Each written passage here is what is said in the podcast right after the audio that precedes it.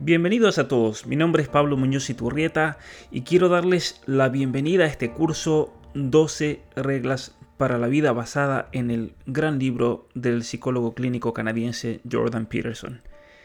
Quiero invitarlos a mm, suscribirse a este curso si quieren obtener el diploma, la certificación en mi página web pablomunoziturrieta.com. También para todos aquellos que quieran donar, que quieran colaborar, se les agradece enormemente y los invito también a participar de todas mis redes sociales, en Facebook, en Instagram, en Twitter, en mi canal de YouTube donde se pueden suscribir y poner la notificación para no perderse ningún video. Los dejo con mi curso de 12 reglas para la vida, que lo disfruten y gracias por tu apoyo. Buenos días a todos, muchas gracias por conectarse al curso de este día donde vamos a hablar sobre la regla número 2 de este gran libro que venimos comentando en estos días, 12 reglas para la vida, obviamente que aquellos que han hecho la donación tienen la versión en español, el material en español, yo tengo aquí en inglés. Para todos ustedes que están conectados o conectándose, les pido por favor, como hicimos ayer, que le den el me gusta, lo voy a recordar más tarde, para que podamos tener el conteo de cuántos estuvieron eh, tomando parte de esta sesión. Nuevamente recordar como hago todos los días, en primer lugar, si están viendo este curso desde la computadora, por favor traten de silenciar el teléfono, de no distraerse para prestar atención en este momento. Después, eh, los que tengan papel, cuaderno, papel para ir anotando, tomando anotaciones, también eso es importante. Muchos de ustedes me han comentado que luego vuelven a ver la sesión para sacar más ideas y, tratar de, comprender mejor el hilo de lo que se habló, así que eso también es muy bueno. Y, por otro lado, salud a todos aquellos que se están uniendo desde distintas partes del mundo. Tenemos desde los Emiratos Árabes, desde Dubái, desde Qatar y algún otro país que se me está pasando por ahí. También tenemos desde el Extremo Oriente, especialmente desde saludos a Bangladesh, los que están escuchando desde ahí. Saludos a los que están escuchando desde Australia que allá es, bien tarde, son las 11, 11 de la noche, recién me escribió un muchacho de Australia que se ha quedado levantado aprovechando la, cuarentena para escuchar de este, este curso. Muy bien, un saludo enorme a todos. Les recuerdo nuevamente que todos aquellos que hayan hecho la donación, les voy a enviar por email el material del curso. Si alguno por alguna razón no le he enviado todavía el material del curso, por favor enviar el comprobante a mi número de WhatsApp y enviar también su email, así yo les puedo enviar el material del, curso. Para todos aquellos que hagan la donación, también está incluido ahí eh, diploma y certificación de este curso de las 12 reglas eh, para la vida. Así que todos aquellos que quieran tener el diploma o o tener la constancia de habilidad laboral, como se llama en, México, un diploma curricular, un certificado avalado por una institución educativa de México, tienen que hacer un trabajo práctico, pero el trabajo práctico lo voy a anunciar después, eh, les voy a enviar un email a todos aquellos que han hecho la donación para que tengan eh, idea de qué se va a tratar este trabajo. Va a ser algo algo sencillo, pero yo creo que de mucho, mucho provecho para cada uno de ustedes que hagan este trabajo, este trabajo práctico. Muy bien, muchos preguntan hasta cuándo hay tiempo para la donación, cuando puedan. No, no hay tiempo, hay mucha gente que por alguna situación hoy no puede, no hay problema. Eh, mientras, bueno, completen ese, el curso, completen las lecturas que yo les voy a enviar y luego en, realizando ese trabajo práctico se les va a dar el, se les va a dar el certificado, el diploma para este curso. Muy bien, vamos a comenzar con esta, con esta segunda regla para la vida. Una, una regla importantísima, una regla que para los que ya hayan leído el material que yo envié, el capítulo, para los que no lo van a hacer después, eh, lo, van a encontrar fácil, obviamente, después de que yo explique todo esto porque es una, es una regla que como la de ayer tiene mucho contenido muy rico, pero es importante saber ver ese hilo conductor que va explicando el por qué es importante esta regla. Regla número dos, para los que tengan el, material, van a ver que en esta regla hay una escena de una escena de el, eh, la historia de, del Edén. Aquí vemos a Adán y Eva desnudos, la muerte y un niño que contempla esta escena terrible, terrible. ¿Cómo se llama, cómo se llama esta regla? La, la puse en, el, en, la descripción de este, de este video, pero lo voy a, poner ahora en el chat mismo, en este costado. Regla número dos. La traducción del libro deja mucho que decir, lamentablemente, porque no es propiamente lo que, lo que dice en inglés. Por eso volví a traducir el título. Regla número dos, Trátate a ti mismo como si fueras alguien a quien tienes la responsabilidad de ayudar. Trátate a ti mismo, quién eres tú, quién es cada uno de nosotros, con esa mentalidad de que tenemos una obligación y una responsabilidad con respecto a nosotros mismos. Con respecto a nosotros mismos. Estamos a lo largo de este curso, y es a lo que apunta este libro de las 12 reglas para, para la vida, es apuntar a la responsabilidad personal. ¿Cómo puedo crecer? ¿Cómo puedo ser una mejor persona?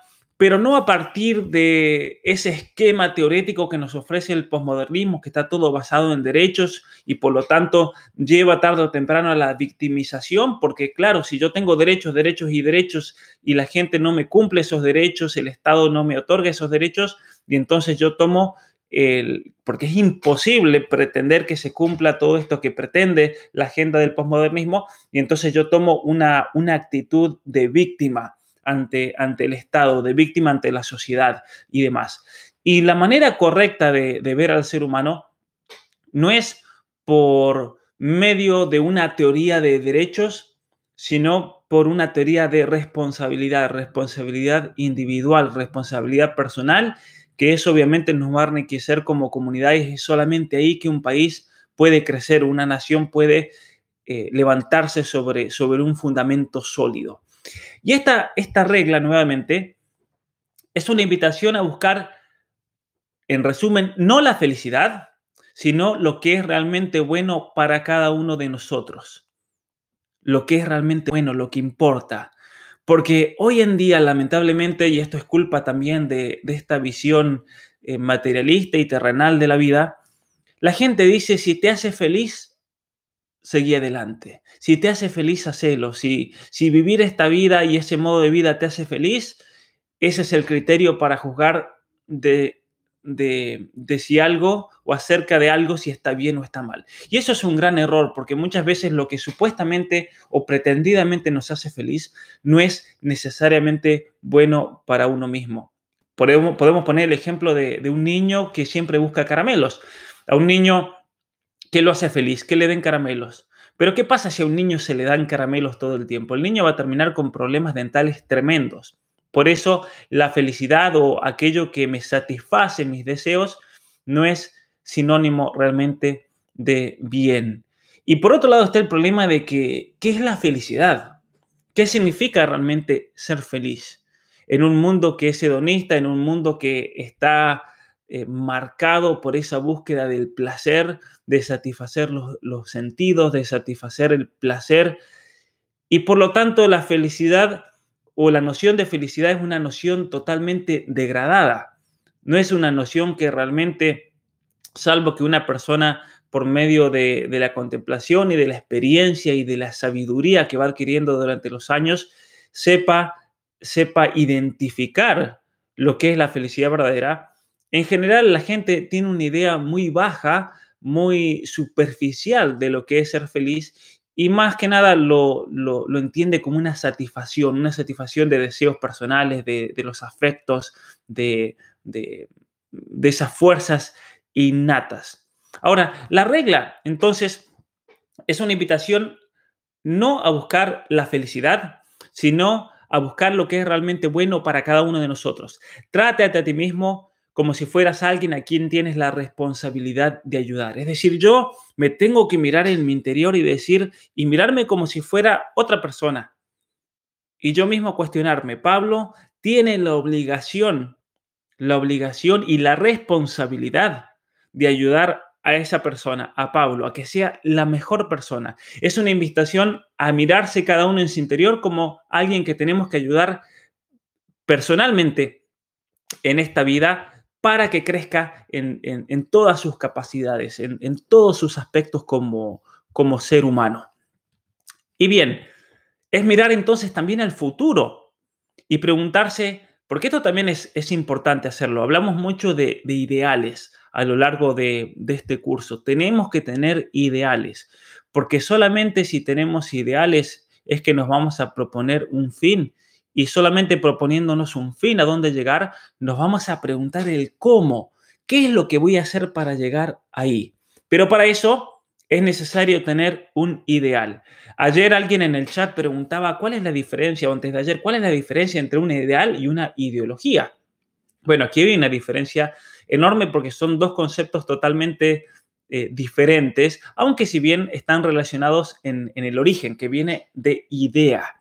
Una ideología, como decíamos, es una explicación ficticia de la realidad, nos trata de dar toda una explicación perfecta, racional, pero que no tiene ningún fundamento en lo que es la realidad, ya sea en la estructura neurobiológica de la persona, en, cuestiones eh, biológicas, en cuestiones genéticas, en, como decíamos ayer, por ejemplo, el posmodernismo eh, nos quiere hacer creer que el ser hombre, que el ser mujer es una construcción social y por lo tanto todo lo que se manifiesta como hombre o como mujer es algo no natural, sino impuesto y muchas veces es tóxico. Por eso se habla de la masculinidad tóxica, se habla de que la agresividad del hombre es tóxica. De ayer veíamos cómo esto no tiene absolutamente ningún fundamento porque la agresividad está inscrita, la agresividad en el hombre y en la mujer, en los dos veíamos. Lo que pasa es que se manifiesta de manera distinta, está manifestada en circuitos neurobiológicos básicos del ser humano,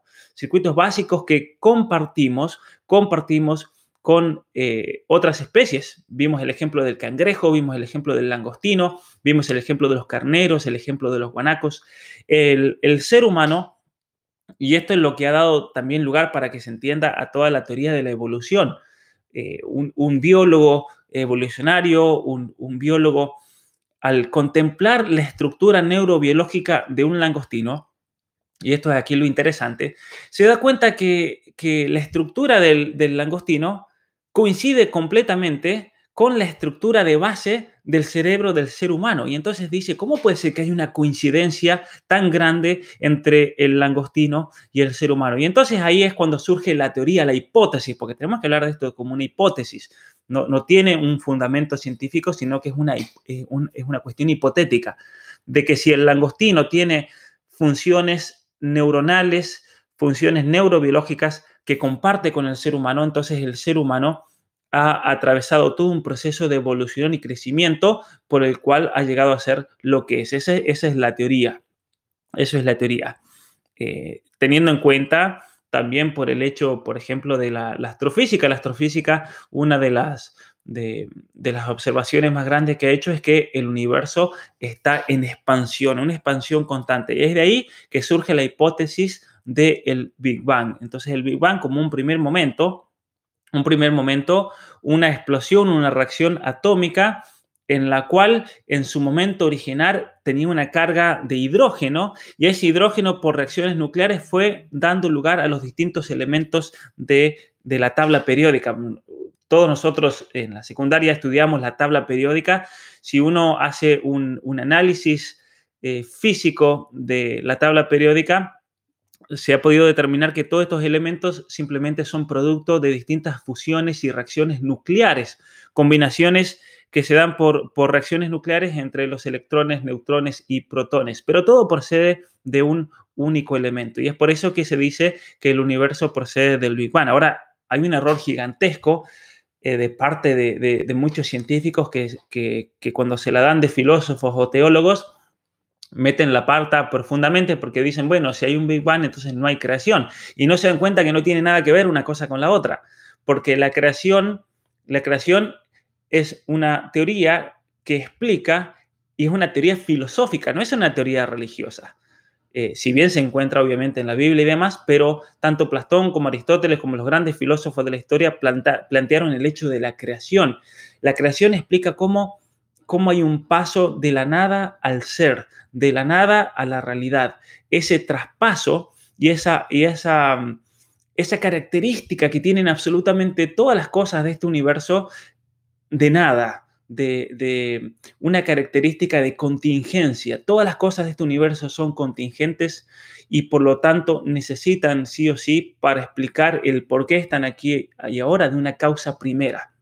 Aristóteles, como no tenía la, revelación, como no tenía el, depósito de la fe, como se llama, él planteó entonces que el universo era eterno, que el universo era un constante cambio de, de, sucesión de eventos, pero creado, creado porque sí o sí necesita, por la estructura metafísica de la realidad, necesitamos de una causa primera que sea necesaria, ya que todo lo que observamos en el universo es todo lo que, lo que, lo que usamos, eh, vemos en el universo es simplemente eh, contingente, es totalmente contingente. Muy bien. Y entonces, entonces, al plantear esa, esa mm, similitud que podemos decir en, estructura neurobiológica entre seres humanos y animales, estructura genética, por ejemplo, la, estructura genética del chimpancé es el 99% parecida que la del ser humano y eso entonces ha dado lugar a la teoría de la evolución y ese es otro tema, igual que no vamos a tratar aquí ahora, pero simplemente, simplemente nosotros eh, tenemos una responsabilidad con cada uno de nosotros. Tenemos que mirar mirarnos en el interior como alguien a quien tenemos que ayudar en esta vida a crecer personalmente, mirar al futuro, ponerse ideales. Ah, y por eso veníamos hablando ahí, recuerdo, de este tema. La diferencia entre ideologías e ideas, eh, ideales. Ideología entonces trata de, explicar la realidad pero sin tener en cuenta toda la realidad del ser humano tal como, es. Y por lo tanto, toda esa propuesta es una propuesta ideológica porque no se conforma con la realidad, no se conforma con la naturaleza del ser humano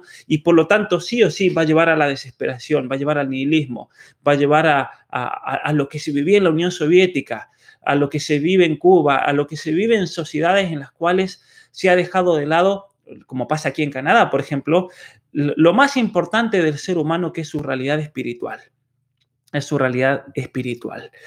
Y, aquí vamos a eh, enganchar con una pregunta que acaban de hacer ahí también en el chat. Uno tiene que imaginarse a sí mismo, ¿cómo quiero ser en cinco años? ¿Cómo podría cambiar mi vida si me vuelvo una persona más responsable? ¿Qué son las cosas que tengo que de hecho cambiar en mi vida para lograr ese ideal de quién soy yo? Ideal, el ideal es simplemente tratar de pensar cada uno de nosotros y tratar de encontrar si yo aprovechase todas mis capacidades, si aprovechase mis talentos, si aprovechase las oportunidades que tengo sin victimizarme, ni quejarme, ni esperar que el Estado haga algo por mí u otra persona. Si yo realmente trabajase seriamente por ser una mejor persona, ¿cómo me vería yo? Y eso es el ideal. El ideal es esa idea, pero que tiene que ser una idea obviamente realizable, tiene que ser una idea posible, es mirar al futuro y decir, ¿cómo me quiero ver yo de aquí a cinco años? Tal vez muchos que están en la secundaria dirán, bueno, yo de aquí a cinco años me quiero ver recibido en la universidad, o me quiero ver cursando una materia, cursando una carrera, o formando una familia, o me quiero ver, me quiero ver teniendo, eh, habiendo logrado ciertos objetivos en la vida de aquí a cinco años. O tal vez uno ya está casado, tiene hijos, tiene, tiene casa, tiene trabajo, tiene estudios, pero sin embargo es importante no caer en una especie de meseta espiritual e intelectual y decir, bueno, ¿cuál va a ser mi próximo ideal?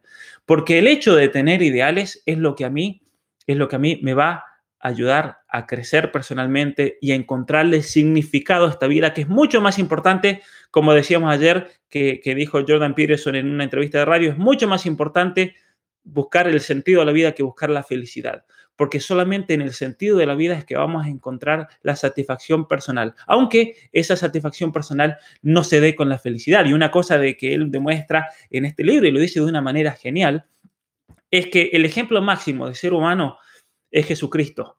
Y el acto máximo de Jesucristo como, como, como hombre en su naturaleza humana fue morir en la cruz, el entregarse, el sacrificarse y darle todo al Padre, esa entrega absoluta. Y es decir, que en ese, en ese acto de, de sufrimiento, de sacrificio, no es precisamente un ejemplo de felicidad, pero sí es un ejemplo de lo que se llama cumplir la voluntad de Dios es un ejemplo de lo que se llama realizarse a sí mismo en esta vida, dando todo por los demás. Y acá hay una pregunta que está eh, relacionada con esto. ¿Cómo es, es, posible explicar el ascenso meteórico de Peterson, que pasó de ser un desconocido hace tres años a ser famoso en todo el mundo en tan poco tiempo? Bueno, la, la historia es, es eh, hay que entender el contexto de cómo surgió todo eso. En realidad él se hizo conocido aquí en Canadá hace cinco años, en 2015. Yo lo conocí a él por, un, por medio de un amigo compañero mío de la, Universidad de Ottawa, en el año 2013 me dijo, tenés que conocer a un profesor eh, de psicología de la Universidad de Toronto. Es impresionante sus cursos, sus clases. Yo lo comencé a seguir ahí en el 2013, hace siete años. Y resulta que en Canadá en el año 2015 surge, y ahí es cuando él se hace conocido ya más a nivel mundial, especialmente en el ámbito de, de habla inglesa. En el año 2015 se debate una ley en Canadá, una ley terrible, la ley C16, una ley que nos obliga a reconocer la identidad de género de otras personas como una realidad verdadera. Es decir, me obliga a mí en Canadá a reconocer el género de la otra persona, sea cual sea su género de los, de los 112 géneros, y a nombrar a esa persona de acuerdo al pronombre que esa persona me imponga a mí se creó una lista en ese momento de 77 pronombres por 77 géneros reconocidos. Y entonces Jordan Peterson fue al Parlamento canadiense a él hablar como psicólogo clínico y dijo, nos están obligando a mentir por medio de esa ley. Como la ley de identidad de género de Argentina, por ejemplo, del 2012. Nos están obligando a mentir. Y cuando la mentira se instituye como ley, se acabó una sociedad.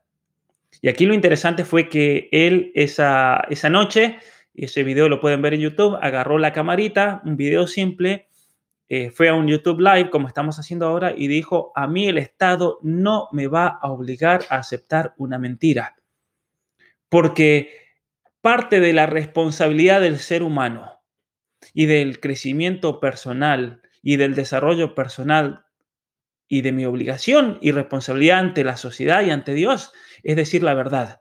Y a mí el Estado no me puede obligar a mentir nunca. Por eso yo a esos géneros no los voy a reconocer. Y aunque me obligan a esos pronombres, jamás en mi vida los voy a usar. Y así fue que ese video a los pocos segundos tuvo miles de visitas y al otro día ya tenía un millón de visitas y se armó un lío tremendo en Canadá porque se hizo viral este video. Y es ahí cuando entonces a él lo invitan a un programa de televisión a debatir con, un transexual, un, activista transexual y lo reventó, lo cacheteó por todos lados. Y de ahí lo invitaron a otro, lo invitaron a otro lugar a hablar y lo reventó. Y así fue de un lado para otro. Y al que se cruzaba con Jordan Peterson eh, con la altura intelectual y el conocimiento que tiene, los dejaba en el piso. Y entonces eso a la gente, aquí en Canadá les voy a decir una cosa, la gente está harta de toda esta basura ideológica.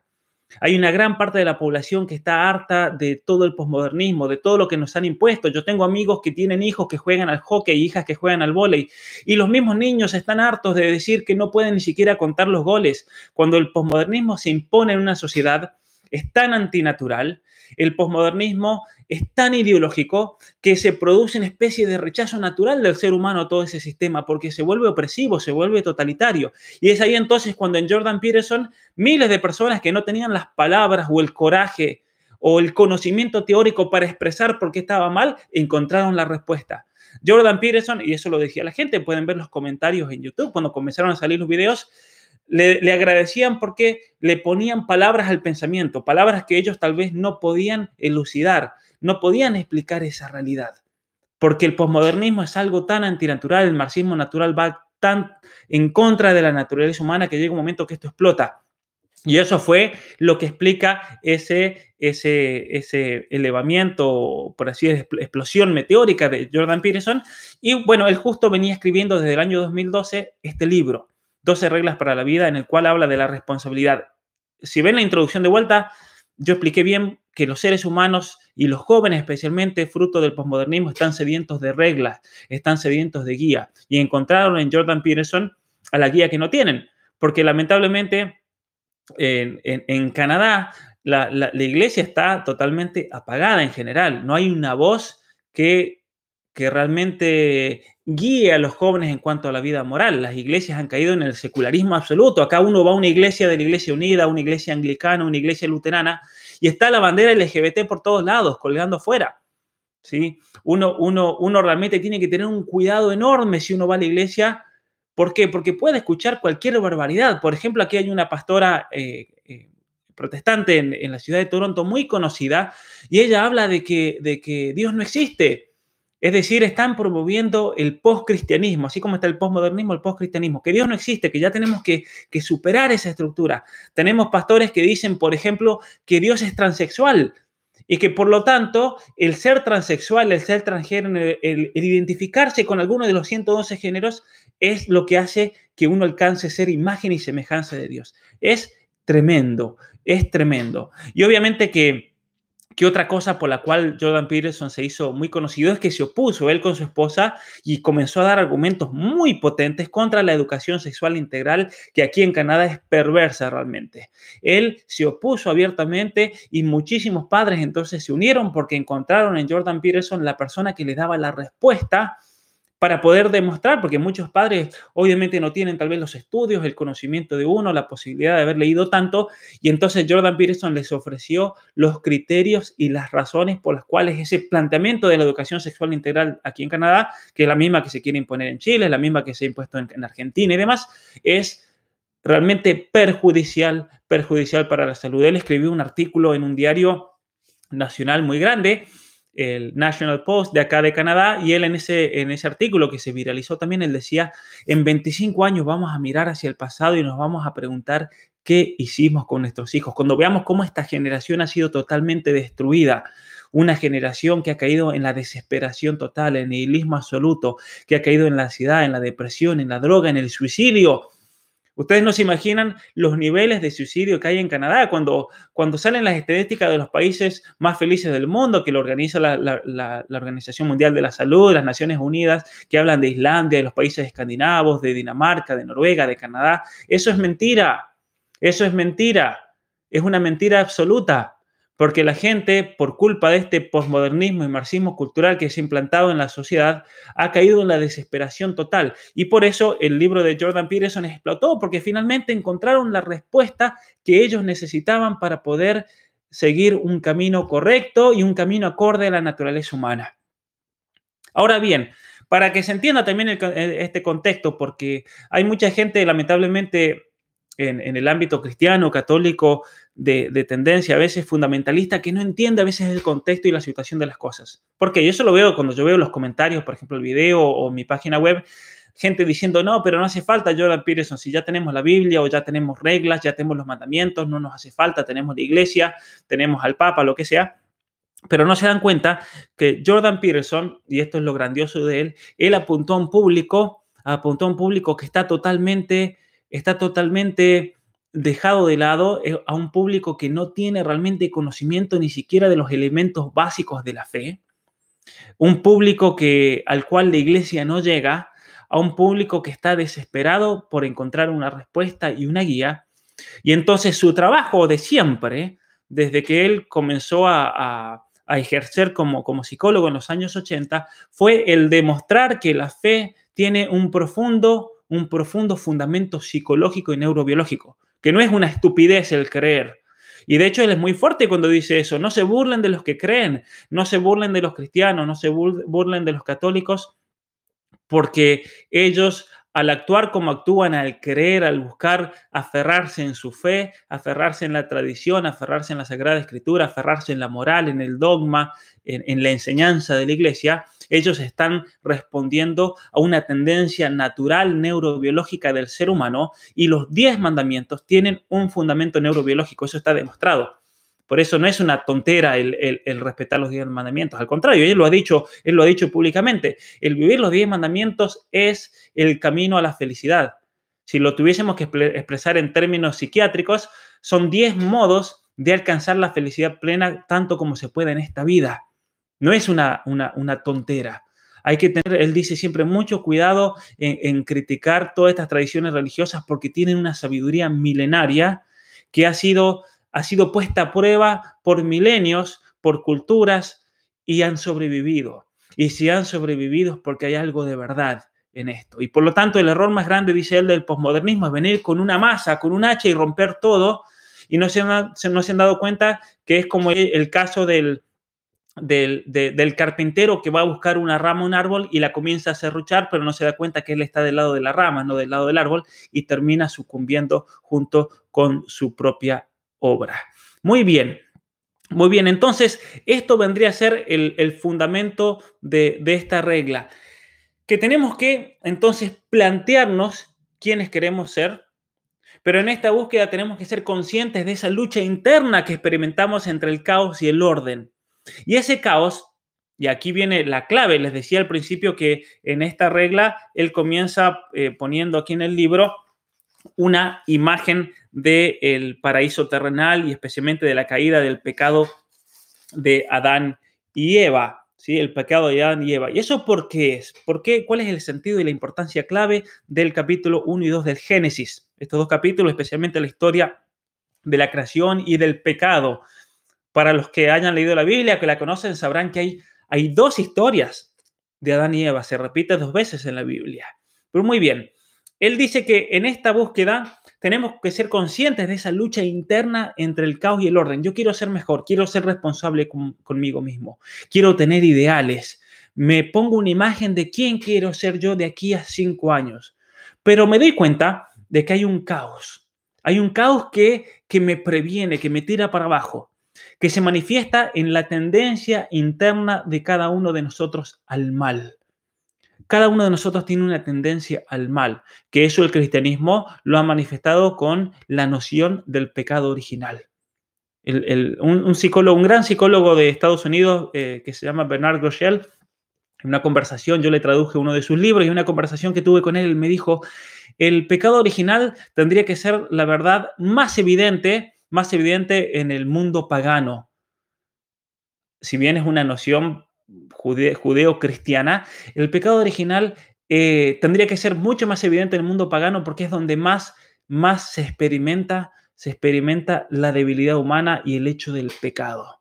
El hecho del pecado es algo tan evidente que es innegable, pero sin embargo, por esos misterios de, de la vida y por esas reglas impuestas por el posmodernismo, obviamente no se puede, no se puede hablar de pecado, de pecado original. Y esta, y aquí viene la, la clave de esta regla. ¿Por qué es que nos tenemos que ayudar como si fuésemos alguien a quienes tenemos la responsabilidad de ayudar? ¿Por qué es eso? Porque por culpa del pecado, por culpa de nuestras inclinaciones al mal y por culpa de, las fallas que hemos tenido en la vida, todos nosotros podemos mirar nuestra vida y saber reconocer que muchas veces hemos fallado.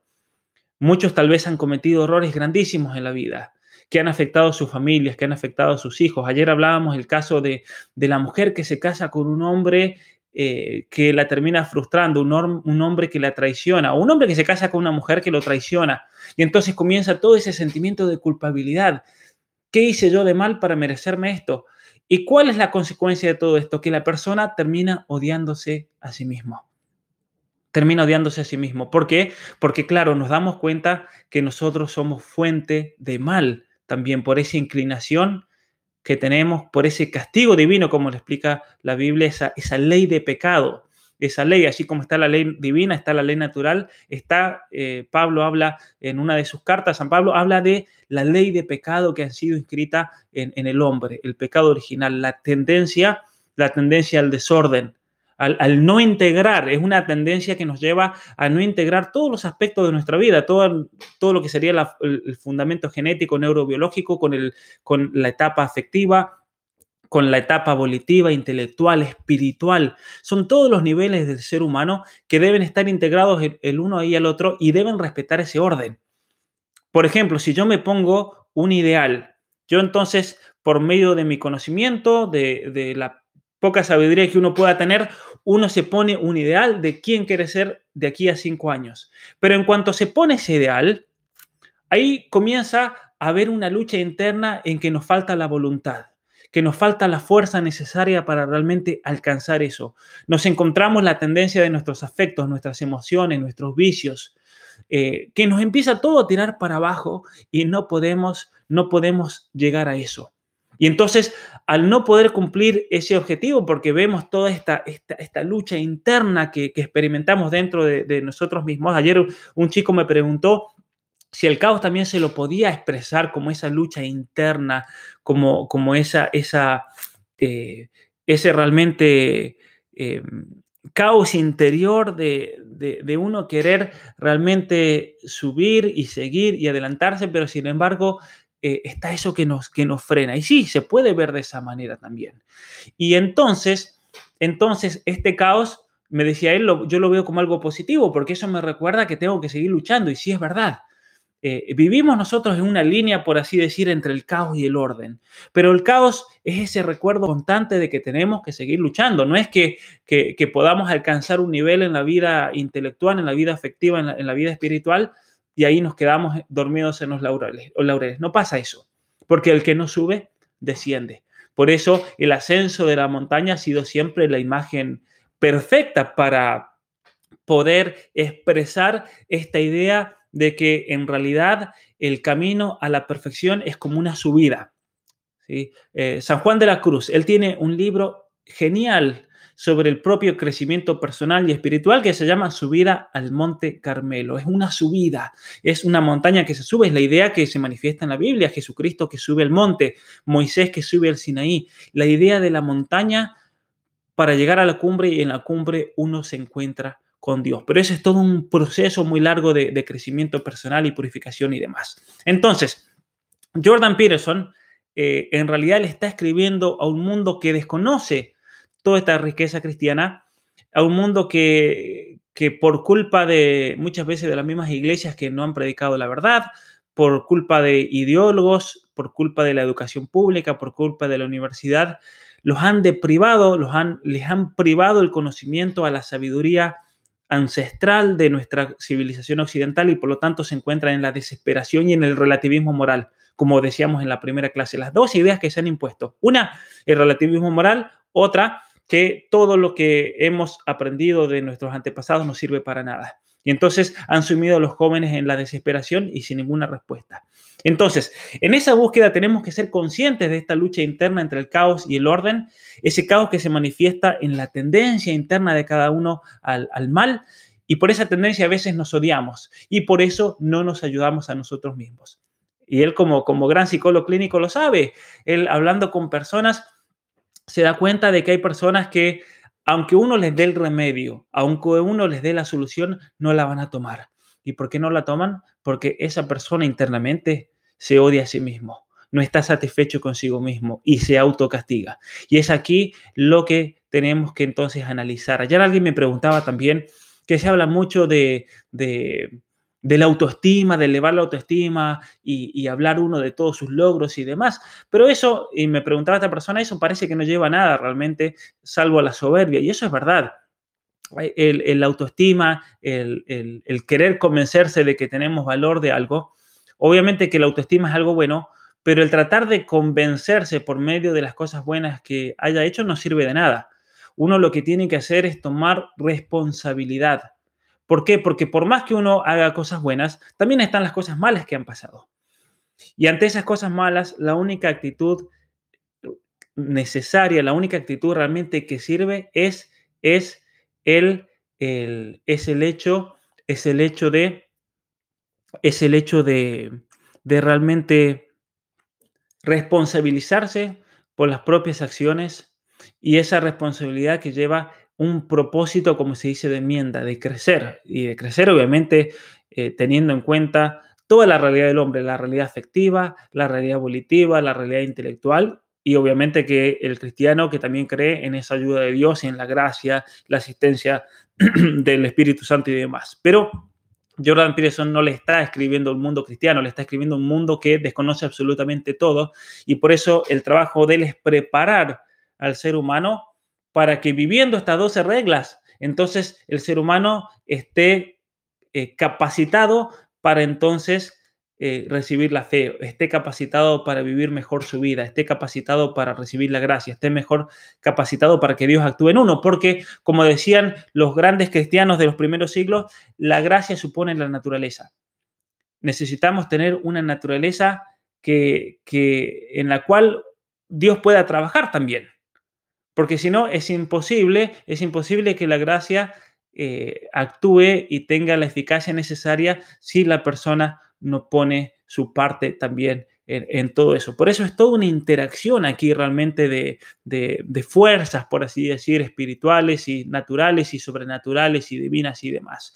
Él, comienza este capítulo poniendo un ejemplo clásico de la sociología.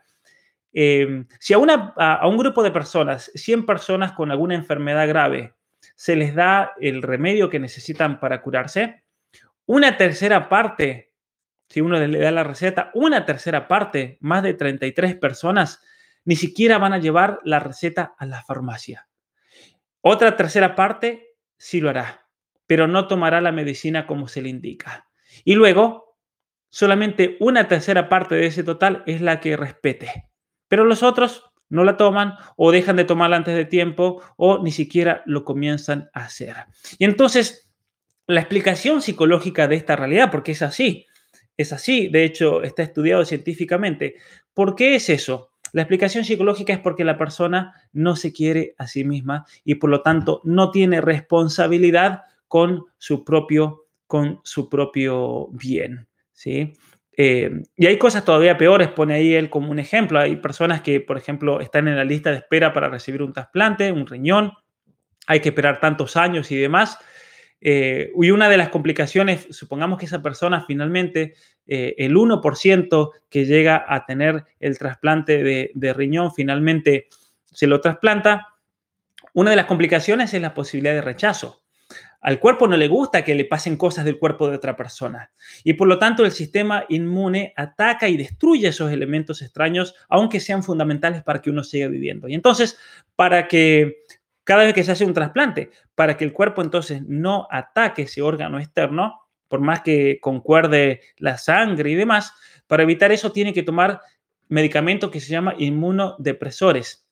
¿Qué hacen? Esos medicamentos debilitan el sistema inmune, el sistema de protección, eh, aumentan la vulnerabilidad como consecuencia ante cualquier infección. Por eso personas que, han sufrido un trasplante, culpa de estos remedios, entonces entran en un etapa de vulnerabilidad muy grande.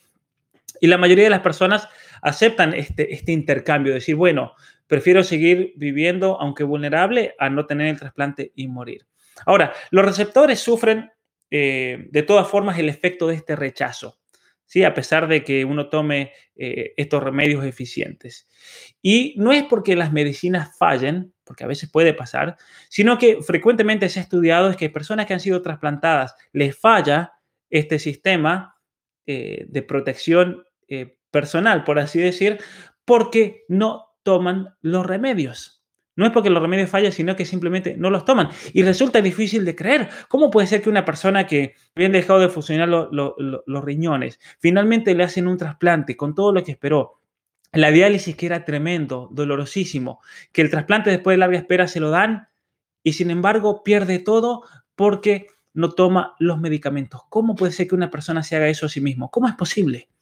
Y lo mismo entonces nos podemos preguntar, y esto es para darles un ejemplo, un ejemplo concreto, ¿cómo es posible que nosotros a veces teniendo los medios para crecer, tenemos los medios para mejorar, tenemos los medios para salir de un vicio, tenemos los medios para para poder realizar algo en la vida, no lo hacemos.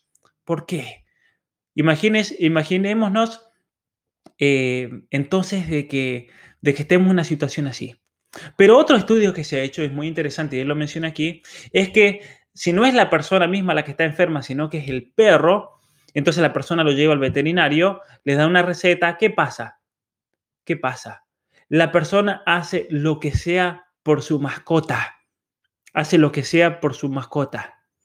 Incluso se han hecho estudios que a la persona a veces le importa más la mascota que uno mismo.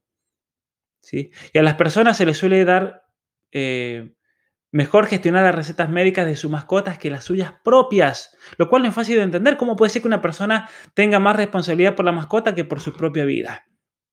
¿Sí? Entonces, em, ¿qué le pasa a la gente que prefiere antes la compañía de los animales que la compañía de sí mismo? ¿Cómo puede ser eso? ¿Cuál es el mecanismo psicológico? Y es que en lo más profundo de su ser, en lo más profundo de su ser, la persona muchas veces se odia. La persona no se acepta a sí mismo. La persona está descontenta consigo mismo. Y por eso le da toda la atención necesaria al perro y no a su propia realidad espiritual y, e intelectual, volitiva, eh, afectiva y demás. Ahora, mencionábamos mucho el tema de eh, el relato del, del pecado original y vamos a hablar un poquito sobre eso si nos da el tiempo. El mundo contemporáneo está acostumbrado a hablar desde un punto de vista puramente científico. Y eso no es bueno. ¿sí?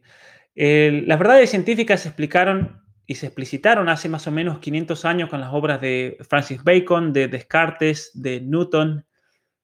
Pero nuestros antepasados contemplaban al mundo de otra manera.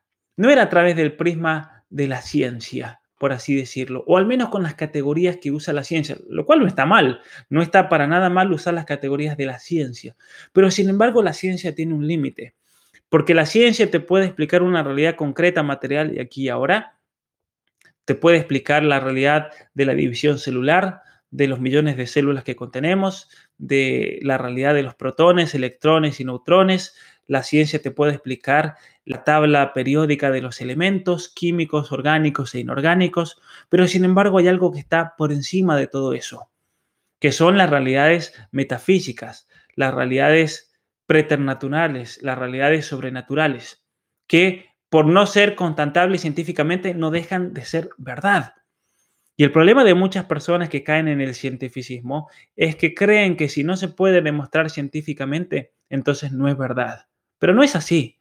La ciencia demuestra una verdad científica. Ahora, el gran trabajo del ser humano es ver si hay compatibilidad o incompatibilidad entre una supuesta doctrina y la ciencia que la tiene que fundamentar. La ciencia o la realidad como, tal como la observamos. Por ejemplo, por ejemplo, la ideología de género es una propuesta totalmente ideológica y falsa porque se contradice con la realidad tal como lo puede demostrar la ciencia. Y entonces aquí se encuentra el gran trabajo. ¿Cuál es la relación entre la fe y la razón? ¿Cuál es la relación entre lo creemos, lo que creemos y lo que podemos contemplar con nuestro intelecto? Y aquí el gran trabajo es demostrar, que es lo que hace la teología, demostrar de que entre la fe, entre lo creído, entre el depósito de la fe y la ciencia, no hay en realidad una contradicción. Porque si hubiese una contradicción, entonces tendríamos que rechazar lo contradictorio. Tendríamos que rechazar esos presupuestos que no encuentran un fundamento. Al menos, al menos eh, lo que uno cree tiene que ser posible. Si fuese imposible, entonces eso ya se denota como falso. Pero ahora somos tan científicos y por lo tanto materialistas que al ser humano le cuesta mucho comprender que hay otras formas de ver el mundo y que de hecho existen. La gente que vivía en tiempos antiguos, eh, en la que surgieron esos relatos épicos fundacionales de nuestra cultura, se preocupaban mucho más por las acciones que imponían la supervivencia que por cuestiones meramente científicas, porque iban mucho más allá. Ellos se preocupaban por tratar de entender, pero interpretar lo que está ocurriendo y darle también un sentido en consecuencia. Ahora, como decíamos, el mundo científico puede reducirse en cierto modo a elementos constitutivos fundamentales. Podemos reducir todo el mundo material a moléculas, a átomos, a los quarks, como se le llama en, inglés, pero sin embargo el mundo de la experiencia también parte de otros elementos primarios, otros componentes necesarios que definen nuestra realidad. Y uno de esos componentes es la idea del orden. La idea del orden. ¿Cómo explicar el orden desde el punto de vista científico? No se puede. No se puede, porque no tiene una explicación eh, científica el orden, sino que es una realidad metafísica. ¿Cómo explicar, por ejemplo, la relación de causa y efecto? ¿Cómo explicar esa relación desde el punto de vista científico? No se puede, porque esa es una explicación que pertenece a otro orden, que es el orden metafísico. ¿Cómo, por ejemplo, distinguir desde el punto de vista de la ciencia aquello que es necesario de aquello que es accidental? No lo puede. Eso lo tiene que hacer la filosofía. Por eso, en definitiva, el, científico cuando tiene que distinguir entre elementos esenciales y elementos accidentales, en realidad está haciendo uso de presupuestos filosóficos que pertenecen a la filosofía, no a la propia ciencia. Y eso, eso lo notó muy bien eh, Einstein cuando él decía que el problema de la ciencia moderna es que al aferrarse tanto al cientificismo, está mirando el árbol y solamente el árbol y al no tener principios filosóficos de fondo que operan en la investigación, se olvidan de mirar el bosque. Es decir, miro el árbol, pero pierdo de vista el bosque. Y solamente el que tiene conocimientos filosóficos fundados eh, y serios, decía él, es el que puede ver y tener una comprensión más grande de la, de la realidad que nos rodea. Por eso aquí los grandes errores de muchos científicos que han hecho descubrimientos enormes en la física, en la astronomía y demás, pero sin embargo cuando se ponen a, filosofar, por así decir, o a sacar conclusiones, eh, caen en, las banalidades más grandes que existen y dicen todo tipo de estupidez porque lamentablemente no tienen toda esa estructura filosófica para poder expresar la realidad. Y nosotros como seres humanos tenemos que tener una visión más comprensiva. Hay algo mucho más allá, mucho más allá que lo que nos demuestran nuestros ojos. Y eso lo podemos captar por medio de, nuestro, de nuestra inteligencia. Eh, entonces, Em, el caos, el caos y el orden son realidades. Son realidades que experimentamos. No se las puede fundamentar científicamente porque es una observación que va mucho más allá, es una observación eh, metafísica. El caos se manifiesta en la ignorancia, en el territorio no explorado, en lo que se extiende sin límite más allá de la frontera de lo conocido. ¿sí? Eh, es el horror que uno siente cuando ha sido traicionado, es la desesperación, es el lugar donde uno acaba cuando todo se nos derrumba, cuando se nos extinguen nuestros sueños, cuando nos han traicionado, cuando la carrera se viene abajo, cuando me echaron del trabajo, cuando el matrimonio termina, cuando una mujer tiene que tomar esa difícil decisión de agarrar las valijas e irse de esa casa porque en ese ambiente no se puede vivir.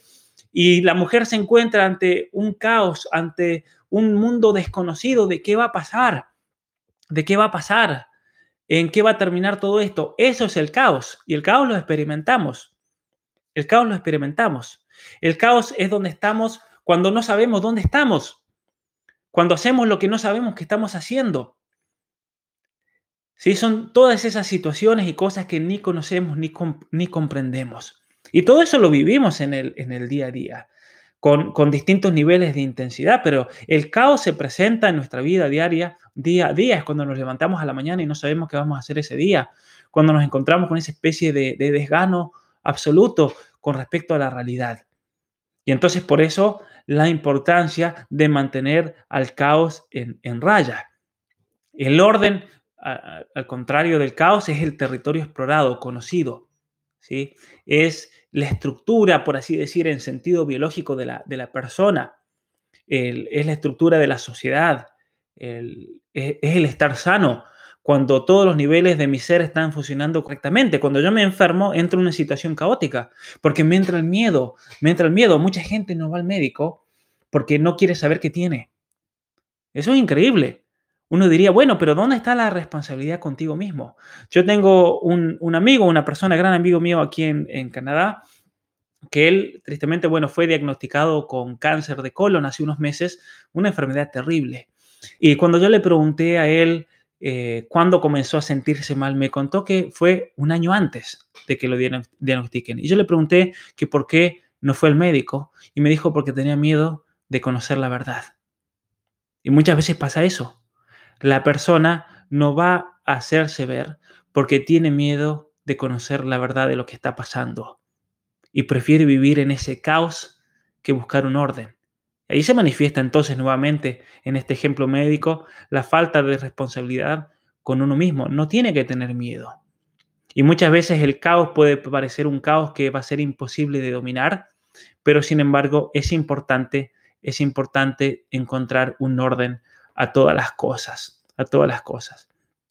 Eh, muy bien, entonces el, orden ese puede ser la estabilidad del matrimonio, las tradiciones, las expectativas que uno, que uno tiene, y el caos es el desmoronamiento repentino de esa estabilidad cuando uno descubre que eso que uno pensaba que estaba seguro ya no existe. Cuando uno perdió su trabajo, cuando el país en el cual uno vive ha entrado en guerra, en caos, cuando la persona que uno ama le ha sido infiel. Y el caos es sentir que uno gravita sin rumbo ni apoyo en este mundo. Y de repente todas esas tradiciones, esas ideas, esa estructura, tu matrimonio, tu realidad, todo lo que te mantenía, por, así decir, firme y era un punto de referencia, se ha derrumbado. Se ha derrumbado. Por eso, también en el mundo moderno estamos viviendo un caos porque nuestra civilización occidental se aferró siempre a una estructura que era la fe. La fe era lo que le dio sentido a Europa. Europa y la fe son la misma cosa, como dijo Hilaire Belloc, ese gran escritor franco eh, anglo-francés. Y por lo tanto, cuando Europa pierde la fe y el significado, caen en un secularismo ateo absoluto y eso lo lleva a la autodestrucción. Europa actualmente no tiene una guía, no sabe para dónde va. Una Europa en la cual eh, se ha impuesto la Unión Europea con toda su agenda masónica de multiculturalismo, una agenda anticristiana, una agenda, una agenda de, destrucción de los fundamentos más íntimos de una sociedad como es la familia, como es la vida, como, como es la fe de las personas. Se, se destruye entonces toda esa estructura en la cual Europa se había construido y que queda como respuesta el caos, el caos absoluto, el caos absoluto. Por eso solamente si entramos en el orden, solamente si trazamos un plan, es que podemos salir de una, de una situación así que nos puede ayudar a cambiar este panorama, panorama por, eh, por completo. Muy bien, entonces, habitamos eternamente dentro de un orden, por así decir, o al menos intentamos, pero ese orden está rodeado por el caos, está rodeado por lo desconocido. Y solamente cuando podemos conciliar y navegar entre los dos es que le vamos encontrando un sentido a la vida de cada uno. Pero para eso, pero para eso tenemos que tener objetivos e ideales claros y tenemos que tener toda una estructura que vaya explicando la realidad de nuestra vida porque si no tenemos una estructura en la cual aferrarnos, vamos a terminar sucumbiendo, sí o sí. Como se dice, tenemos que tener una filosofía de vida que nos guíe. Y esa es la, tiene que ser la búsqueda de la persona humana. ¿Cuál es la filosofía de vida que realmente me lleva a crecer de manera plena? A mí cuando una persona me pregunta qué filosofía de vida tengo que elegir para mí, para mí, yo le digo, yo no soy nadie para imponerle o para decirle, pero pero inevitablemente, al menos estudiando la civilización occidental, el modo de vida más grande que existe para el ser humano, el modo más grande que se haya comprobado, está en un texto muy corto, Evangelio de San Mateo capítulo 5, 6 y 7, el sermón de la montaña. El sermón de la montaña es el ideal más grande que se haya propuesto al ser humano para que viva como tal. Y especialmente dentro del sermón de la montaña tenemos el resumen del sermón de la, montaña, que son los primeros versículos del capítulo 5, las bienaventuranzas. Aquel, y yo los invito a todos ustedes, aquel que quiera encontrarle un rumbo a esta vida, o tal vez tiene el rumbo pero quiere ajustarlo, o tal vez sabe que necesita ideales pero no los encuentra. O simplemente se encuentra en ese caos de la desesperación, de la depresión, de la tristeza, de sentirse traicionado. Lea Mateo capítulo 5, capítulo 6 y capítulo 7.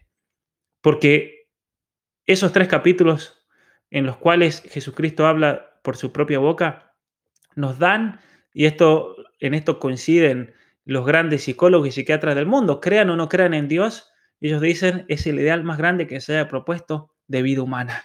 ¿sí? Pero bueno, nos odiamos a nosotros mismos por a veces esa falta de, de, bondad, ese caos interno. Nos odiamos y no tomamos responsabilidad con respecto a nuestras propias acciones. ¿Y eso cómo lo explicó la civilización occidental? ese odio a sí mismo, el pecado original. En el tercer capítulo del Génesis aparece una serpiente. Al principio es una serpiente con patas, si prestaron atención. Y Dios pone una criatura semejante en el jardín, según la historia.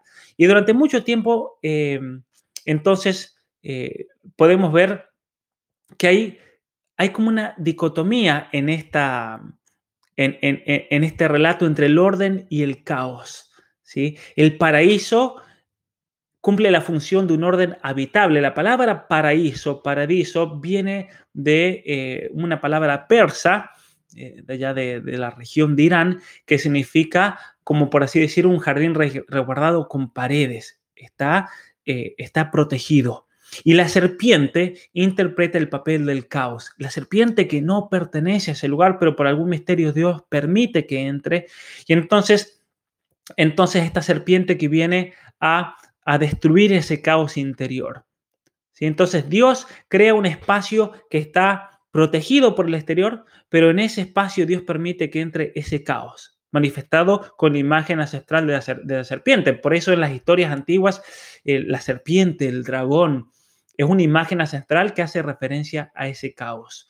Eh, lo exterior, el caos, siempre consigue meterse porque no hay nada en este mundo, este mundo contingente, este mundo imperfecto, que pueda estar totalmente protegido del resto de la realidad. ¿sí? Así que hasta el lugar más seguro eh, posible alberga la forma irremediable de una serpiente. es inevitable que tarde o temprano yo me puedo constituir la mejor familia, me puedo alejar de la sociedad, puedo vivir en el medio del bosque, puedo vivir eh, alejado de toda mala influencia, pero tarde o temprano el, desorden se mete, ese caos. Siempre han habido serpientes eh, en, el mundo. ¿sí? Siempre han habido serpientes en la realidad humana. E incluso si hubiéramos vencido eh, a todas las serpientes que nos cercan desde fuera, tanto las reptiles como las humanas, como las personas, nunca estaríamos seguros. ¿Por qué? Porque está la serpiente dentro de uno, que es esa inclinación al mal, ese pecado original que nos lleva al mal. El enemigo, principalmente, es uno mismo. Por eso esta lucha también es tan difícil. La serpiente habita en el interior de cada una de nuestras almas, eh, en cada una de nuestras almas. Y, y aquí entonces también es importante eh, entender peor serpiente posible es la eterna tendencia humana hacia el mal. Y la peor serpiente posible es psicológica, es espiritual, es personal, es interna. Y no hay muros, por grandes que sean, que puedan mantener esa serpiente fuera. Incluso si la fortaleza nuestra fuera lo suficientemente sólida como para dejar fuera cualquier cosa, vuelven a aparecer inmediatamente en el interior. ¿Sí? La línea que separa el bien y el mal, decía Alexander Solzhenitsyn, él decía, la línea que separa el bien y el mal atraviesa el corazón de todo ser humano, en el interior nuestro. Por eso, básicamente, no hay forma alguna alguna de protegerse, de vivir como en un claustro, de aislarse de la enorme realidad que nos rodea y conseguir que nuestro interior sea seguro y previsible. Y esto para todas las mamás y los papás que están escuchando y que están viendo este video, que lo van a ver, pero especialmente para las mamás. Yo quiero que entiendan esto.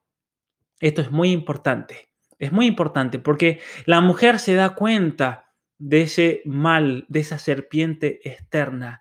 Y entonces, ¿qué hace?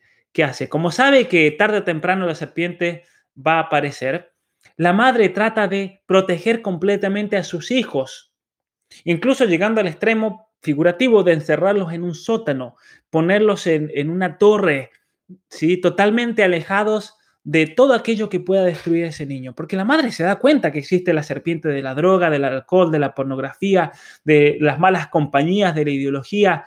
¿Por qué es que muchas madres sacan a sus hijos del sistema escolar público, que es terrible, como decíamos ayer, y les hacen homeschooling? Porque lo quieren proteger de estas serpientes. Y eso está bien. Está bien el que ustedes, madres, busquen proteger a su hijo de estas serpientes, pero yo les voy a decir un cuidado, les voy a decir una cosa que tienen que tener mucho cuidado. Que la madre, naturalmente, llega al extremo de sobreproteger a sus hijos. ¿Sí? Eh, y entonces, Cuando reemplazamos las serpientes por la seguridad que ustedes les puedan dar, ustedes mismas se vuelven en la serpiente de sus hijos. ¿Sí? Cuando los padres son demasiado cuidadosos, sobreprotectores, ellos mismos acaban por ocupar el lugar de otros problemas de la vida. Y entonces, ¿cuál es la respuesta? Porque existe ese peligro como padre de sobreproteger a los propios hijos. Hay que tener en cuenta esto, que tarde o temprano nuestros hijos se van a enfrentar a la serpiente. Y entonces hay dos modos de educar a nuestros hijos ante esa disyuntiva. Por un lado, me vuelvo un sobreprotector total. Eh, armo paredes, construyo paredes alrededor de la vida de mi hijo para que nada pueda atacarlo. Pero como consecuencia yo me vuelvo en la, en la serpiente, yo soy la madre maléfica. Y como consecuencia de eso, mi hijo va a ser un débil, mi hijo va a ser un inútil, mi hijo va a ser alguien que está tan sobreprotegido de cualquier serpiente que el día que ve una serpiente ni siquiera la va a reconocer como serpiente. Y está la otra forma de educar a nuestros hijos, una forma más realista. La madre que es consciente de todos esos males, la madre que sabe que existe el peligro de la pornografía, que existe el peligro del alcohol, que existe el problema de la ideología, que existe el problema de las malas compañías, de la droga, pero que al hijo en vez de debilitarlo en esos muros de su sótano, al hijo lo fortalece, lo hace más fuerte. ¿Por qué? ¿Queremos tener hijos protegidos pero débiles? ¿O queremos tener hijos seguros y fuertes ante ese mal que es inevitable? Y aquí está la clave de la educación y lo más difícil de la educación. Ustedes como padres tienen la obligación de proteger a sus hijos, pero al hijo se lo protege más que, más que resguardándolo, al hijo se lo protege haciéndolo fuerte, haciendo que sus hijos puedan resistir a cualquier investida ideológica, a cualquier embestida espiritual, a cualquier embestida espiritual, psicológica o lo que sea. A nuestros hijos tenemos que fortalecerlos y esa es la clave de la educación. No queremos hijos sobreprotegidos y débiles, sino que queremos hijos que estén protegidos, pero que se sepan proteger a sí mismos y que estén fuertes. Y para hacer eso, y aquí está la gran sabiduría de la educación, ¿cómo puedo, cómo puedo inculcar en mis hijos los principios según los cuales yo creo que podemos llevar una vida correcta, pero inculcarlos de tal manera que se incorporen en la vida de ese niño y ese niño los comience a experimentar y a vivir consigo mismo. De tal manera que el niño, cuando llegue el momento, pueda ir solo por este mundo. Porque sé que ese niño está fuerte y que ese niño tiene firmeza y que ese niño tiene voluntad y que ese niño tiene conciencia. No basta con adoctrinar a los niños y darle toda la religión que quieran, porque si el niño no es fuerte, eso cae ante la primera embestida. Eso lo, vi mucho en Estados Unidos, en la universidad, cuando yo vivía ahí, eh, era interesante que era, era el dicho de la universidad. La, la, la, Schumacher, como, como decíamos en Argentina, las chicas más ligeras, las, las, más reventadas moralmente, las que habían caído en, en, los grados de inmoralidad, de alcoholismo, de drogadicción, que terminaban, pero en el piso, que, que tenían que abandonar la universidad, ¿quiénes eran? Las que salían de ambientes puritanos. Eran chicas que salían de comunidades de los Amish, en Pensilvania, que salían de comunidades totalmente cerradas, sobreprotegidas, se encontraban con la realidad del liberalismo secular y sucumbían porque eran débiles. Eran personas que se les habían inculcado toda la religión y toda la fe, pero no tenían fortaleza. No tenían fortaleza. Lo mismo pasa, y todavía peor, en los ambientes judíos ortodoxos. Estuve haciendo un estudio para un, libro, mientras escribía este libro, Atrapado el Cuerpo Equivocado, pero un libro que voy a sacar sobre el feminismo radical. Y resulta que todas las líderes feministas radicales que yo menciono en este libro, que menciona Agustín Laje en su libro El libro negro de la nueva izquierda, son todas mujeres que salieron dentro de la ortodoxia judía. ¿Y eso por qué es? Porque el judaísmo ortodoxo sobreprotegió a estas chicas que generalmente salieron de Nueva York las sobreprotegió tanto que las hizo débiles intelectualmente, las hizo débiles afectivamente, las hizo débiles intelectualmente, y cuando salieron de ese ambiente judío ortodoxo y cayeron en la universidad, se las comió el marxismo cultural y se volvieron, se volvieron también en, reacción a ese, judío, ese judaísmo ortodoxo que las había mantenido encerradas y represivas, se volvieron en las feministas radicales más grandes del mundo. Miss Firestone es un ejemplo claro. Judith Butler, otro ejemplo claro, hijas de familias ortodoxas judías. Y podemos seguir nombrando Andrea Dworkin. Y podemos seguir nombrando eh, feministas radicales. Coinciden en que todas compartían familias ortodoxas judías. Muy bien. ¿Y eso por qué es eso? Porque habían surgido de ambientes represivos. ¿Cómo fortalecer a los hijos? Y eso es la gran tarea de la educación y por eso yo quiero eh, escribir este libro y, voy a empezar a dar cursos también por internet porque un libro uno tarda mucho tiempo en investigar y escribir y muchas veces hablando es más rápido. Por eso yo también voy a hacer un curso para que todos los padres lo hagan de cómo ayudar a que nuestros hijos crezcan, pero que crezcan fuertes. Y cómo lograr psicológicamente para que esos principios que yo veo como verdaderos los diez mandamientos, por así decirlo, las doce reglas para la vida, se inculquen en el interior de esa persona de tal manera que se conviertan en principios operativos, en principios que me guíen a mí a decidir, a discernir y a elegir lo mejor para crecer y especialmente ser responsable en esta vida que tengo eh, conmigo mismo. Por eso la pregunta para todos los padres, ¿quieren que sus hijos estén seguros y sobreprotegidos?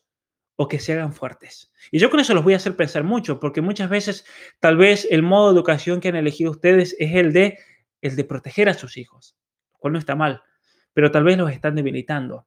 Y por eso, tarde o temprano, sus hijos terminan en cosas malas, sus hijas se vuelven feministas, están a favor del aborto y lo que sea, porque esos principios nunca fueron inculcados.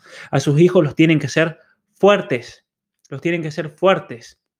Y sea como sea, sea como sea, hay una serpiente siempre dentro nuestro y la serpiente más grande se encuentra dentro de sus hijos. Y esa es la serpiente que tienen que buscar dominar y que ellos dominen. Una de las cosas, muchos me preguntan, muchos padres, ¿cómo hacemos para fortalecer a nuestros hijos ante los ataques de la ideología de género, ante los ataques de la educación sexual integral?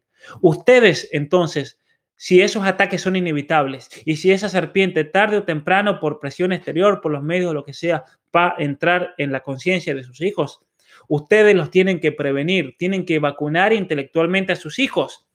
Por eso yo los padres les recomiendo siempre encarecidamente, lean este libro y estudienselo para que ustedes sean los que les enseñen la teoría del género a sus hijos, no el ideólogo de la vuelta, no el ideólogo que vive sumido en, sus tentaciones, en sus vicios sexuales, en sus depravaciones, en, su disidencia sexual, como dice, en su diversidad sexual, autodestruyendo a sí, a sí, mismo, autodestruyéndose a sí mismo por conductas que lo van a llevar a la depresión, a la ansiedad, a la droga, al suicidio.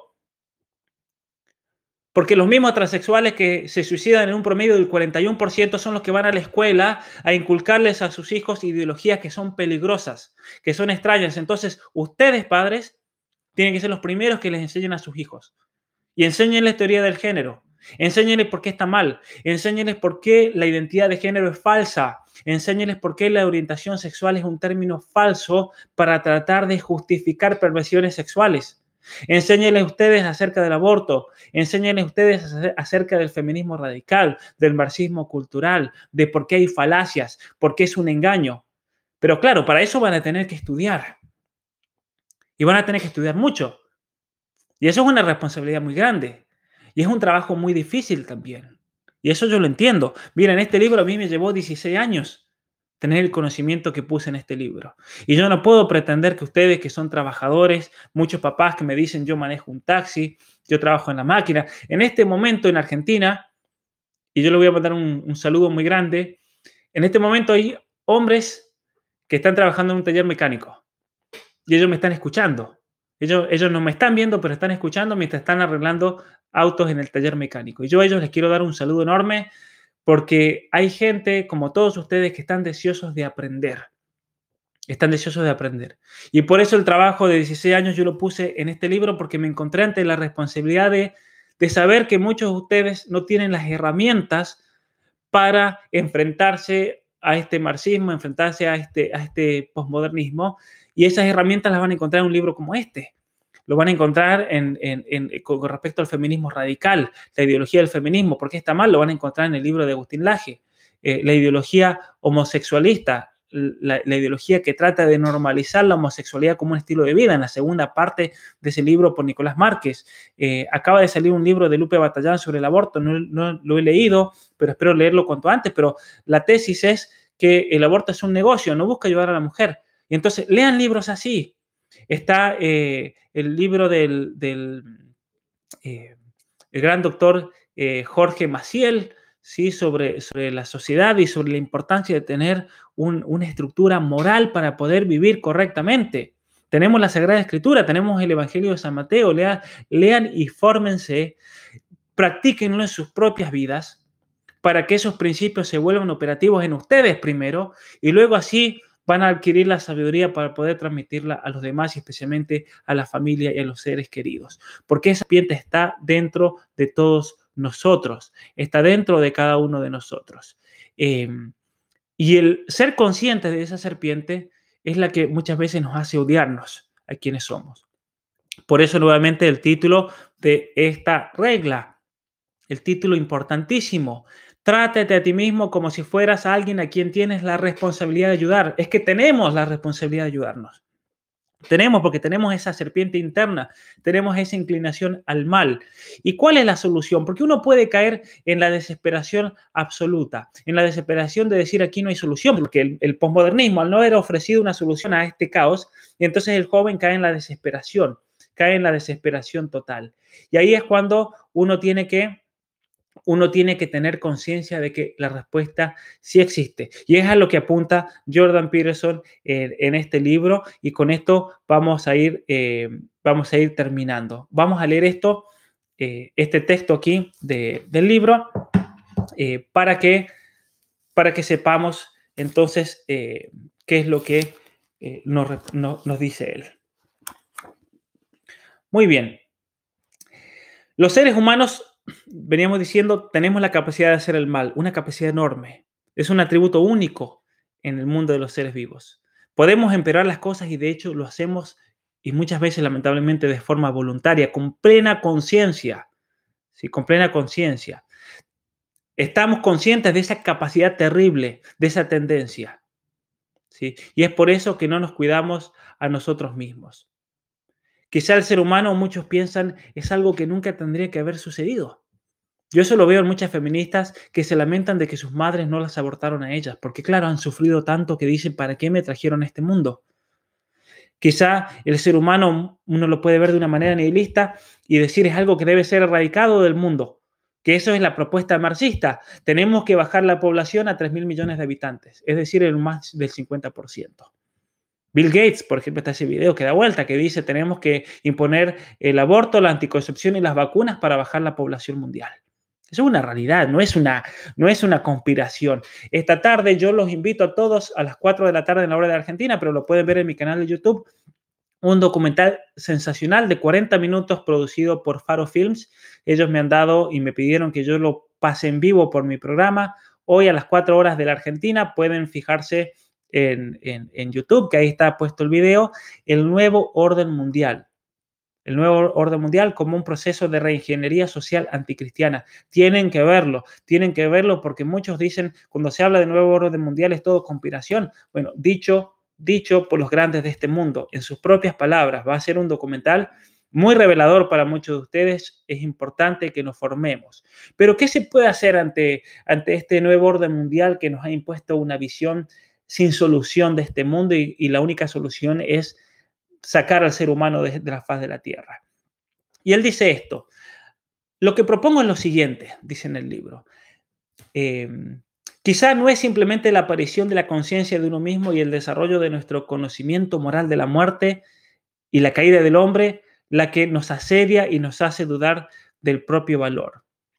Tal vez no es ese conocimiento, sí, de, uno como, como, como, una persona eh, con grandes defectos. Tal vez es la negativa de caminar junto a Dios. Porque cuando Dios se aparece en el jardín de Edén y le pregunta a Eva, ¿sí? ¿Qué pasó? Dios se da cuenta de que Adán no estaba. ¿Y dónde está Adán? ¿Por qué se está escondiendo de mí? Y Adán, Adán, ¿qué hace? Adán le echa la culpa a la mujer, en vez de responsabilizarse a él mismo. Es decir, la historia más antigua de la humanidad, que es el relato de Adán y Eva, nos muestra cómo un problema básico en el ser humano es tomar responsabilidad por las propias acciones. Es un problema obviamente el de la serpiente, el de haber caído en el pecado, el de haber comido ese fruto del conocimiento del bien y del mal, pero el problema fundamental es que cuando Dios le tiende la mano al hombre, Adán no se responsabiliza. Y entonces, en realidad, el problema más grande en el interior de cada uno de nosotros no es solamente el miedo a equivocarse, sino la negativa de caminar junto a Dios, a pesar de nuestra fragilidad y nuestra inclinación al mal. Y la Biblia entera, dice Jordan Peterson, está estructurada de tal forma que todo lo que viene después a la caída del hombre, la historia de Israel, los profetas, la venida de Cristo, hoy que celebramos el, Día del Niño por Nacer en Argentina, el, el hecho de la encarnación, Dios que se hace hombre, 25 de marzo porque el 25 de diciembre, nueve meses después, el nacimiento de Cristo. Todo esto que la Biblia presenta es un remedio para el mal. Es un remedio y una forma de evitar el mal. Es lo que se llama la historia de la salvación. Y el inicio de la historia consciente, ¿sí? del darse cuenta de esto, eh, y todas las patologías del orgullo y la rigidez que se siguen, nos demuestra entonces que el hombre, el hombre está en la búsqueda, en la búsqueda de una respuesta. Y todo esto culmina con quién? Con Cristo, con el Mesías, el Salvador. Todo esto forma parte del intento de la humanidad, con la ayuda de Dios, de redimirse. ¿Sí? ¿Y qué puede significar esto? Dice Jordan Peterson. Y aquí está lo grandioso de su pensamiento. Aquí llegamos a lo asombroso, dice él, que la respuesta la respuesta a esta situación del ser humano con respecto a su propia serpiente y a la negativa a caminar junto a Dios, la falta de responsabilidad, está implícita en el primer capítulo de Génesis, que somos imagen y semejanza de Dios. Tenemos que encarnar la imagen de Dios en nuestra vida. Tenemos que crear con la palabra el bien a partir del caos. Así como Dios crea el mundo con su palabra a partir del caos, nosotros a partir de nuestra realidad caótica tenemos que crear el bien. Pero lo tenemos que hacer de forma consciente, como un resultado de nuestra libertad personal. Y entonces, si de verdad queremos cuidarnos, tenemos que respetarnos. Pero lo hacemos porque somos criaturas caídas. Tenemos que ser conscientes de eso. ¿Qué tanto empoderamiento y ni qué basura que propone el feminismo? Somos seres caídos. Eso es lo que necesitan saber nuestros niños. Tenemos una tendencia al mal, no que estás empoderada para hacer lo que se te dé la gana. Somos seres caídos. Y si viviéramos en la verdad, si dijésemos la verdad, entonces podríamos volver a caminar junto a Dios y respetarnos a nosotros mismos, a los demás y al mundo. Es decir, amar a Dios sobre todas las cosas y amar al prójimo como uno mismo. Que estos son los dos mandamientos más grandes, dijo Jesucristo, y del cual dependen la ley y los profetas. Todo otro depende de esto, de esa responsabilidad, de esa obligación. Y entonces tenemos que tratarnos como personas que nos importan a nosotros mismos, cada uno de nosotros, que somos personas que debemos esforzarnos por arreglar el mundo y debemos para eso orientarnos entonces hacia el cielo, hacia ese paraíso, orientarnos con ideales y no hacia el infierno donde nuestro rencor y nuestro odio condenarían para siempre a nosotros y al mundo que nos rodea. Por eso y, esto aquí en el libro de Jordan Peterson lo dice textualmente, que la muerte de Cristo es el paradigma, es el ejemplo de cómo aceptar heroicamente esa finitud, esa traición de Judas, la tiranía, y cómo caminar junto a Dios a pesar de la tragedia que supone ser conscientes de nosotros mismos, ¿sí? y no como una invitación a ocupar el papel de víctima en beneficio de los demás. Porque Jesucristo fue víctima, pero víctima de nuestros pecados. Nosotros no somos víctimas, no podemos victimizarnos y, dar nuestra vida por el prójimo, porque somos responsables y tenemos culpabilidad también. Como dijo Solzhenitsyn, Solzhenitsyn lo envían a un campo de concentración en el Gulag. ¿Y qué dice él? Él llega al campo de concentración y dice, y él era consciente de que era inocente. A él lo acusaron falsamente por no ser comunista, lo mandaron al campo de concentración y él llega al campo de concentración y dice, o me victimizo porque soy inocente, o uso de esta oportunidad para pagar por mis pecados. Y él eligió la segunda. Y fue eso lo que a él lo ayudó a sobrevivir el terrible dolor y sufrimiento y esclavitud que se vivió en el Gulag, en el campo de concentración soviético. Porque todos somos responsables. Y él se responsabilizó a sí mismo por sus pecados y aunque era inocente por esa pena, él dijo, yo soy culpable de muchas otras cosas. En Estados Unidos eh, hay una historia increíble de un obispo que se llamaba Fulton Sheen. Él llega a una cárcel llena de prisioneros y en, en, el estado de Nueva York y él les dice, ¿saben cuál es la diferencia entre ustedes y yo? Que ustedes los agarraron y a mí no. Es decir, somos todos pecadores en esta vida, todos. Todos somos eh, culpables. Y por eso, en vez de victimizarnos, tenemos que saber ver en cada sufrimiento de la vida, en cada situación, en cada injusticia, una manera de redimirnos de nuestras propias faltas. Y es así que tenemos que tomar responsabilidad por nuestras acciones, porque solamente si somos responsables es que nos vamos a poder, a poder ayudar a nosotros mismos. Como decía el título de la regla nuevamente, trátate a ti mismo como si fueras alguien a quien tienes la responsabilidad de ayudar. Tengo una responsabilidad gigantesca conmigo mismo. ¿Qué es lo que voy a hacer? Y eso es lo que tenemos que preguntarnos. ¿Dónde me quiero ver de aquí a cinco años? ¿Cómo me imagino a mí mismo? ¿Qué me gustaría hacer en cinco años? ¿Cómo podría caminar, cambiar mi vida si me vuelvo una persona más responsable? Muchas gracias a todos. Ya estamos casi eh, al final, pero si alguno quiere poner eh, alguna pregunta, alguna pregunta sobre, sobre esto, eh, sobre lo que estamos, hemos visto hoy. Muchas de las preguntas me las están mandando por WhatsApp, me las están mandando por email, muchas las están dejando en el chat. Yo las leo absolutamente a todas las preguntas, las estoy poniendo todas en un archivo para irlas respondiendo una, una por una. Los invito a todos a, darle me gusta aquí en, el, en la opción esta eh, para ver, muchos de ustedes están viendo este video en diferido, lo van a ver esta noche, lo van a ver mañana en algún momento porque están trabajando o estudiando, tienen responsabilidades o están cuidando a los niños, pero eh, importante que le pongan me gusta.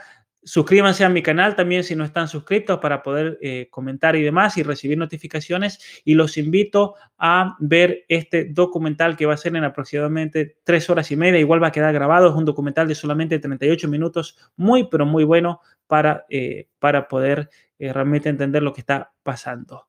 Em, con respecto a todos aquellos que quieran donar, eh, yo les agradezco enormemente porque con esa donación es posible poder continuar con estos cursos, es posible también darles el diploma, pagar la licencia para poder entregarles el material y demás. entonces, todos aquellos que quieran donar, yo les agradezco enorme, enormemente. Em, muy bien cómo trabajar en la responsabilidad con, uno mismo y cómo hacerlo con el prójimo. La responsabilidad con uno mismo eh, surge del conocimiento claro de aquello que yo sé que tengo que hacer. Y esa respuesta solamente la van a encontrar ustedes mismos en su interior. Obviamente que como muchas veces es difícil encontrar una respuesta, como tardaríamos muchos años, como a veces somos ignorantes, Dios nos dio una mano al darnos los diez mandamientos. Entonces, toda búsqueda de responsabilidad tiene que comenzar por ahí. ¿Cómo realmente estoy cumpliendo los diez mandamientos? Porque son diez mandamientos que si bien tienen un origen religioso, un origen teológico, han sido probados por la psicología, han sido probados por la psiquiatría y se ha demostrado que son diez maneras de vivir plenamente esta vida. Entonces, uno tiene que hacer un examen de conciencia y decir, bueno, ¿cómo estoy viviendo? ¿Cómo estoy viviendo cada una de esas reglas? ¿Cómo estoy... Y de hecho estas 12 reglas para la, vida, como, como yo he explicado, Jordan Peterson las escribe como una preparación para que la persona pueda entonces abrazar esas 10 reglas. Pero esas 10 reglas son básicas, no son las únicas. De hecho, el Sermón de la Montaña, Mateo 5, 6 y 7, va mucho más allá va mucho más allá de los diez mandamientos. Eso es el fundamento básico que toda persona tiene que cumplir. Y los mandamientos es una realidad natural. No es algo impuesto por Dios y revelado y demás. Es revelado, pero es algo natural. Es lo que se llama la ley natural, el derecho natural. Toda nación, pueblo, sociedad, de la época que sea, concuerda en que no hay que mentir, en que no hay que robar, en que no hay que eh, engañar al, prójimo, que no hay que engañar a la propia mujer, que el matar está mal, que hay que honrar al padre y a, la madre, que hay que dedicarle tiempo a las cosas más, más grandes de, de nuestra realidad. Es lo que se llama amar a Dios sobre todas las cosas, el santificar la fiesta. Y así podemos ir por cada uno de los diez mandamientos, tienen un fundamento natural. Eso, eso nos da entonces el conocimiento necesario para comenzar a ser responsables con respecto a eso. Practicando los diez mandamientos es que uno se vuelve responsable. Y siendo consciente, siendo consciente de las obligaciones que uno tiene entonces. Y a partir de que uno comienza a trabajar en los diez mandamientos, uno comienza a darse cuenta que capaz que es un chanta. Es un chanta en la escuela, es un chanta en la escuela, en el trabajo, es un chanta en lo que hace, en, su trabajo, en, en donde vive. Y uno dice, bueno, tengo que comenzar aprovechar mejor el tiempo. Tengo que ser responsable con mis hijos.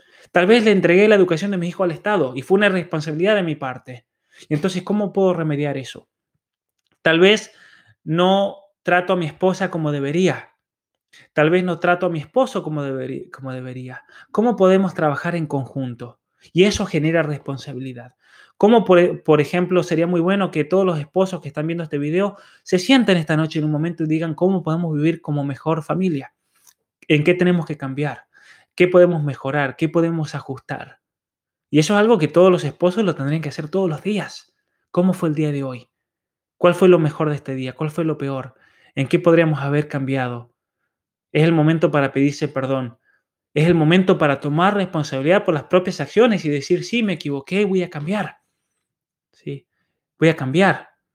Eso es importante. Es importante entonces, eh, me preguntan cómo podríamos eh, transmitir eso a nuestros jóvenes. ¿Qué material de lectura? Eso yo voy a empezar a compartir mucho por mi página web. ¿Cómo transmitir a los hijos los 10 mandamientos en forma práctica sin caer en sermones? Eso lo voy a explicar bien en mi curso sobre la educación de los hijos y especialmente en el libro que voy a sacar sobre, sobre ese tema. Eh, muy bien, ¿qué otro tema? Ya estamos llegando a la hora y muchos tal vez se tengan que ir, pero voy a ir respondiendo algunas preguntas ahora que salgan eh, y que se puedan responder en este momento. En este momento. Eh, ¿Cómo puedo guardar este video y cómo poder acceder a la regla?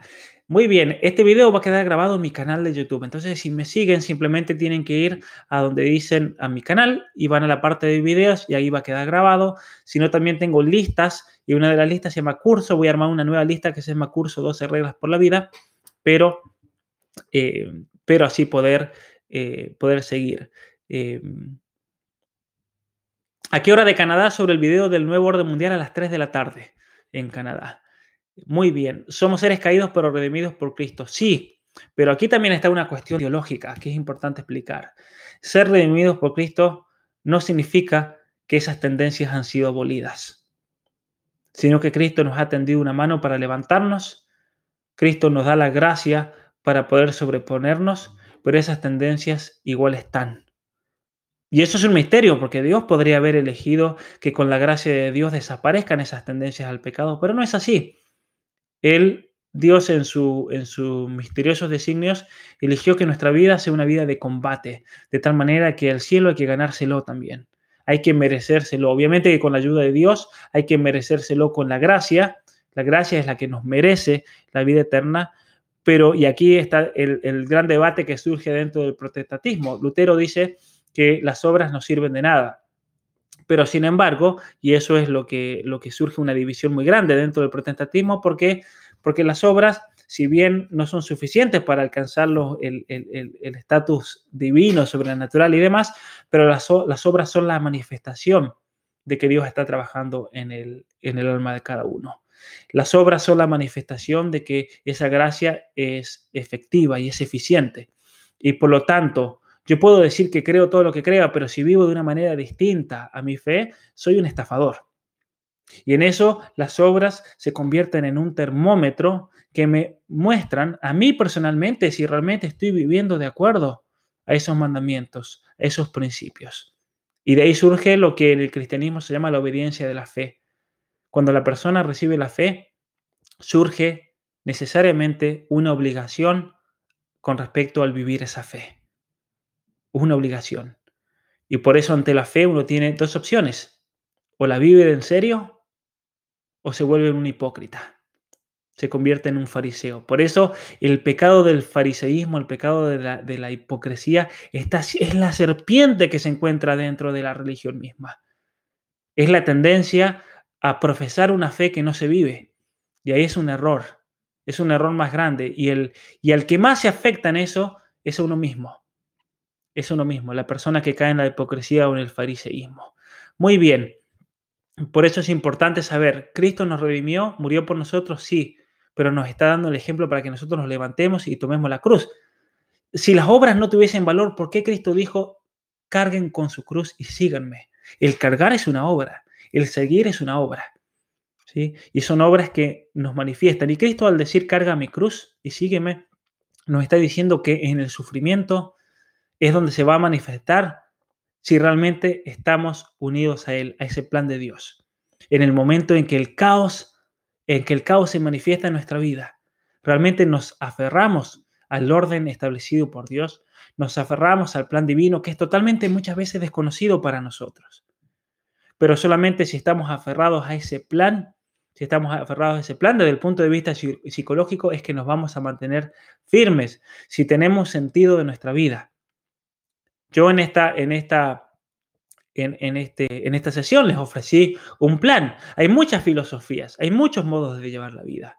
Hay personas que eligen el Islam, hay personas que eligen el budismo, hay personas que eligen, el Reiki, hay personas que eligen el yoga, hay personas que eligen el cristianismo en todas sus variantes, hay personas que eligen el catolicismo, hay personas que eligen el luteranismo. Eh, porque tarde o temprano lo tenemos que elegir. No es que uno sea católico, sea luterano o sea evangélico porque nació evangélico. Tarde o temprano tenemos la encrucijada de decir si esto es el camino que a mí me está llevando realmente a la perfección. Y uno ahí elige, uno elige, uno confirma esa creencia o esa fe. Yo les propongo como mejor modo de vida desde el punto de vista científico, desde el punto de vista psicológico y psiquiátrico, lo que se llama el camino del sermón de la montaña. Después cada uno haga lo que quiera, pero simplemente no podemos, no podemos negar de que el Sermón de la Montaña fue lo que moldeó y cambió totalmente la historia y el curso de nuestra civilización occidental. Por eso hay mucho aquí, como dice ahí en un comentario Liliana, para profundizar. Hay mucho, hay mucho. ¿Cuál es el video de Bill Gates que habla del aborto y las vacunas? Preguntan ahí, véanlo hoy en lo del nuevo orden mundial. Van a, a ver cosas reveladoras en este video.